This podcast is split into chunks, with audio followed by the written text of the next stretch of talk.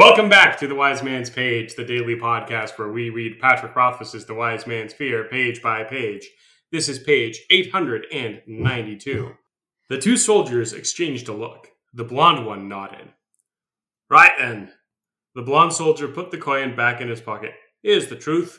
We aren't really going to be stopping for the night. He picked up a piece of cheese off the bar and took a bite.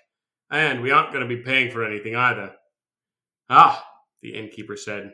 I see. And if you've got enough money in your purse to change out two gold royals, the bearded one said eagerly, then we'll have that off you as well. The blond soldier spread his hands in a calming gesture. Now, this don't need to be any sort of ugly thing. We aren't bad folk. You pass over your purse, and we go on our way. No folk get hurt, and nothing gets wrecked. It's bound to sting a bit. He raised an eyebrow at the innkeeper. But, but a little sting beats hell out of getting yourself killed. Am I right? The bearded soldier looked over where Chronicler sat near the hearth. This ain't got nothing to do with you either, he said grimly, his beard waggling as he spoke. We don't want anything of yours. You just stay sat where you're at and don't get feisty on us. Chronicler shot a glance to the man behind the bar, but the innkeeper's eyes were fixed on the two soldiers. The blond one took another bite of cheese while his eyes wandered around the inn. Young man like you is doing pretty well for himself. You'll be doing just as well after we're gone. But if you start trouble, we'll feed you your teeth, rack up the place, and you'll still be out your purse. He dropped the rest of the cheese on the bar and clapped his hands together briskly. He smiled. So, are we all going to be civilized folk? That seems reasonable, Kvothe said as he walked out from behind the bar. He moved slowly and carefully, the way you would approach a skittish horse. I'm certainly no barbarian. Kvothe reached down and removed his purse from his pocket. He held it out in one hand. The blond soldier walked over to him, swaggering just a bit. He took hold of the purse and hefted it appreciatively. He turned to smile at his friend. You see, I told. In a smooth motion, Kvothe stepped forward and struck the man hard in the jaw. The soldier staggered and fell to one knee. The purse arced through the air and hit the floorboards with a solid metallic thud. Before the soldier could do more than shake his head, Kvothe stepped forward and calmly kicked him in the shoulder. Not a sharp kick of the sort that breaks bones, but a hard kick that sent him sprawling backward. The man landed hard on the floor, rolling to a stop in a messy tangle of arms and legs. The other soldier stepped past his friend, grinning wide under his beard. And that's the page. I'm Jeremy. I'm Jordana. I'm Nick. Together again, baby. That's right. we are we are conjoined. We are aligned. We are. I don't know that I enjoy the word conjoined. We are legion. We are melded together. We the flesh fused. is one. We are the new flesh. That's right. We have added our biological and technological distinctiveness to ourselves. We are the pager. That's right. The singular pager. hmm Um, Um, so I think there was one line that made us all uh, nod appreciatively when Kvothe says, "I am no barbarian," Yeah. Because of course what he's communicating to not these bandits because they don't know what the hell he's talking about, but he's certainly communicating to himself, chronicler, and us that like I've studied with the Adem. I'm going to kick your asses. yeah, it's a great, you know, it's, it's like a Rambo one-liner moment, which he's done a few times in the frame narrative. So we are, you know, gritting our teeth. We're also rubbing our hands together in anticipation. Yes, I am looking forward to see Kvothe kick the hell out of these guys, which, having never read this book before, is, I assume, what will yeah, happen. I, I'm sure that's what's about to happen next, and I'm very much looking forward to it. Uh, it's interesting to see the different styles of banditry Mhm. throughout this whole series. These folk remind me of the bandits in the beginning that were roughing up Chronicler, and if if they, you know, there's an opportunity I think to have like a moment of recognition, which there is none. So I don't think these are the same bandits, but they have that same sort of like extremely practical. We're not interested in menacing you. Although the guy who's like stoked that they're fighting, Yeah, they're incredibly menacing, but in a very like genteel way. This reminds me a lot of like crime movies of the '90s. Like Tarantino characters often have this sort of affect. Uh, the characters in Heat have this affect where they are like play acting at being like reasonable, professional, civilized people with varying degrees of authenticity. Like you know, in Heat when they within one of the bank robbing scenes, you know, De Niro's spiel is like, "We're not taking your money; we're taking the bank's money." Like, as long as there- no no one tries to be stupid or be a hero, no one's going to get hurt. We don't want to hurt anybody. You know, we'll do it because we're hardened criminals with guns, but we don't want to because that's bad for business. Yeah, but and that's the impression that the first guy is getting, but the second guy is like grinning under his beard, is like, "Heck, hot damn! I get to have a fight He's, now." uh, Oh boy, I'm killing again. Here we go. He's the um like the the tank or the heavy like the he's he's the guy who's there for for fighting. Yeah, he's like there's always one guy in the crime movie who takes it too far and who wants to like start start shit. And there is even that character in Heat who in like the first bank robbery scene, or the armored car robbery scene, like kills some people that he doesn't have to kill. And then uh spoilers for the first like 20 minutes of Heat, De Niro shoots him because that's super unprofessional and he's just like made a lot more trouble for them than would have gone down had they just not killed anybody. Right? Yeah. A bank robbery, an armored car robbery rap is a lot different from a murder rap. And that's like a stock character in crime fiction. I think of like the guy who you the don't guy who went too far. Yeah, the guy who you don't actually want in your crew because he's reckless and unprofessional and Yeah. like doing violence. Yeah, so Rothfuss is not really doing anything new by presenting those characters. What he is doing is giving an opportunity for Kvothe to decide to be the one to escalate. Mm-hmm. Because you know, if he had just played the part of the coward bar, uh, innkeeper, this would not have turned into a fight, right? But because of where we are in the story, at the end of this, after everything we've gone through, and we've seen Kvothe on the previous pages, like I was fond of saying, feeling himself. Uh, he's feeling like he can do it. You know, Mhm. maybe I am back to my old self, and we, the uh, readers, are, Are going, totally ready for that, and then yeah, yeah. Especially Well, because like the last significant thing we saw him do was, you know, beat the crap out of a bunch of bandits and then also, you know, ancillary to that an unfortunate townie. But you know, we've just seen him very capably do violence to people who deserve it. but you can't always get what you want. That's right. did you just make that up? no, what? it's the Rolling Stones.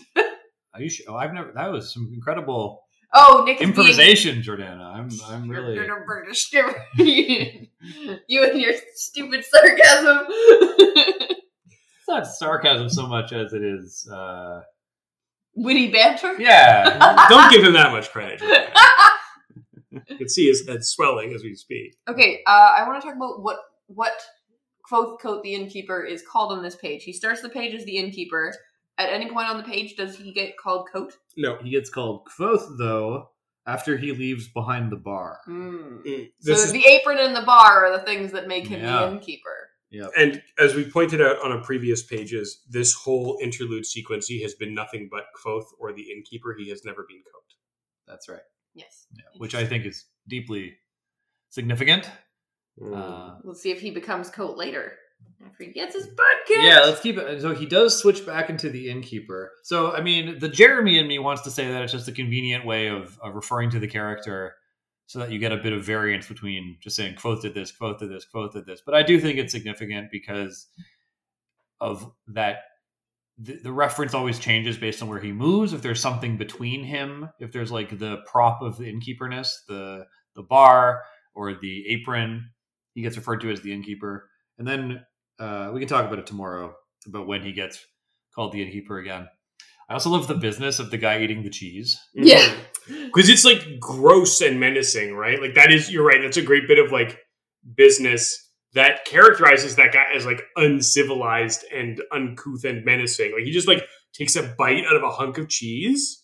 I mean, Okay, so let he who has never Yeah, taken a bite out of a hunk of cheese. polite company, right? Like I do that on my own when there's no one around to judge me. I'll take a bite out of a nice hunk of brie.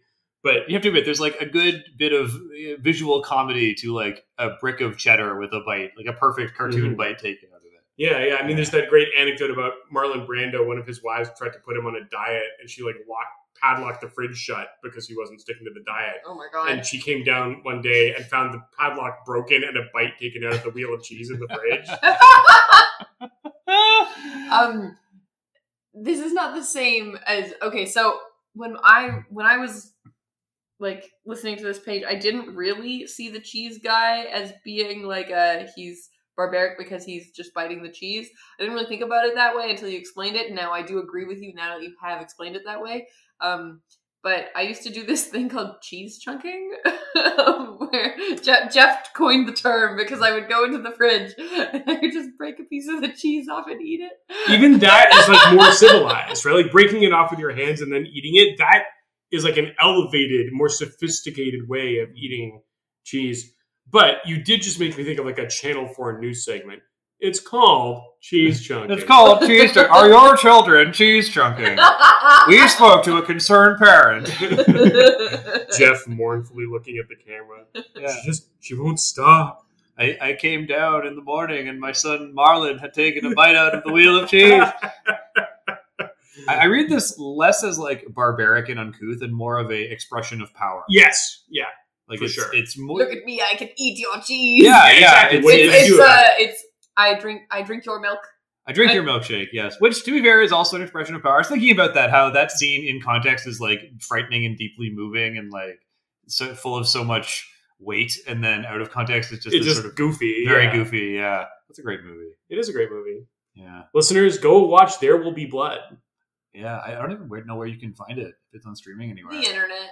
yeah. Somewhere on the I internet. think it's well, Crave won't help our American listeners. It's it's out there. You can find it. Yeah.